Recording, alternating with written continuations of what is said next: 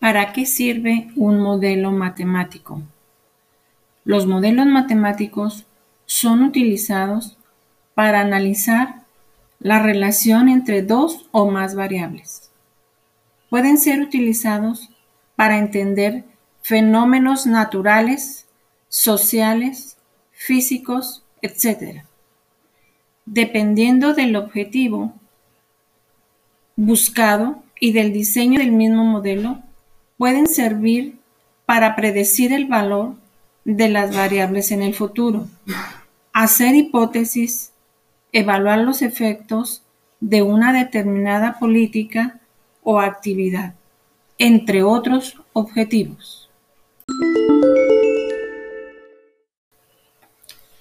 Un modelo matemático es un modelo que utiliza fórmulas matemáticas para representar la relación entre distintas variables, parámetros y restricciones.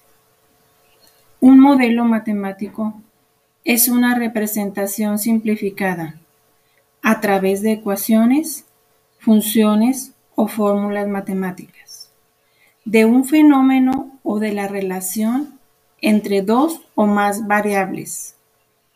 La rama de las matemáticas que se encarga de estudiar las cualidades y estructura de estos modelos es la llamada teoría de los modelos.